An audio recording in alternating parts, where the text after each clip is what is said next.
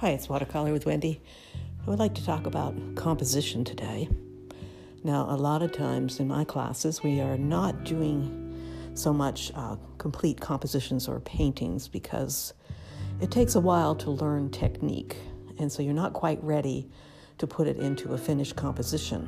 However, sometimes people try to turn their exercises, let's say it's a painting of just a flower or something and they try to make it into a composition and they might ask, well, what's the background going to be, and so on.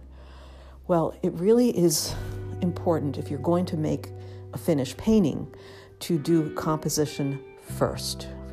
So, how do you make a good composition? Well, you might spend a long time setting up a still life, for example, and arranging the elements so that there's balance and contrast and variety and uh, different kinds of colors and all kinds of um, shapes and that sort of thing until it's a pleasing composition rather than just sort of throwing something on the table and painting it.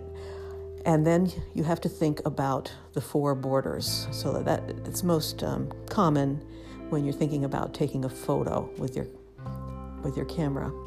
So when you're taking a photo, you want to figure out what fits into the frame and how the frame overlaps different elements of your subject matter. A lot of times, I'm sure lots of people will take a bunch of photos and they're concentrating on the subject matter and they're not concentrating on how it fits together as a whole within the rectangle or square. And then they come home and then they reframe, they recrop it. They say instantly, oh, I've got to recrop this, it'll look a lot better and might want to move the focal point off the very center because that's not the most comfortable place to put it to make a cohesive and harmonious and flowing composition.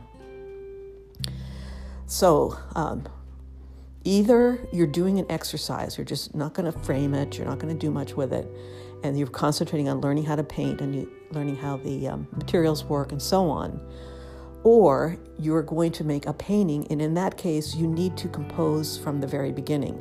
You can do so by using your camera as a tool to frame whatever you're, you're trying to, to use, or you can look directly at high quality photos on the internet and find something that's already composed. And the way you can tell if it's already a good composition and worthy of your time and effort is if it looks like that is an award winning photo. Somebody paid money at National Geographic for that one. That's how you tell instantly. And that means you're not focusing on the subject matter like the boat or the pretty lady. You're, you're focusing on how everything fits together artistically with shapes and focus and uh, flow line. If you want, you can take a quick little course, even just an online YouTube course on how to compose your photographs, which is the same thing as composing something for you to paint. So, many, many times people have asked me, how do I turn this exercise into a finished painting?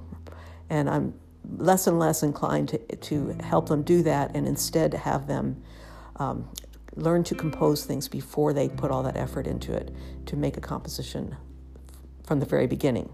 In other words, don't just paint something in the middle of some white paper and then try to figure it out later. That's much harder to do. You've lost all your options on where to put everything.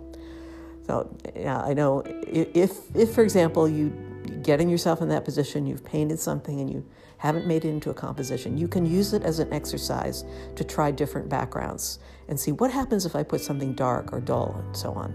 And you can practice with that. But try not to think of it as the important part being I need to finish this so I can frame it. If you're thinking of framing something, you've got to plan the composition from the beginning. Okay, that's it for today.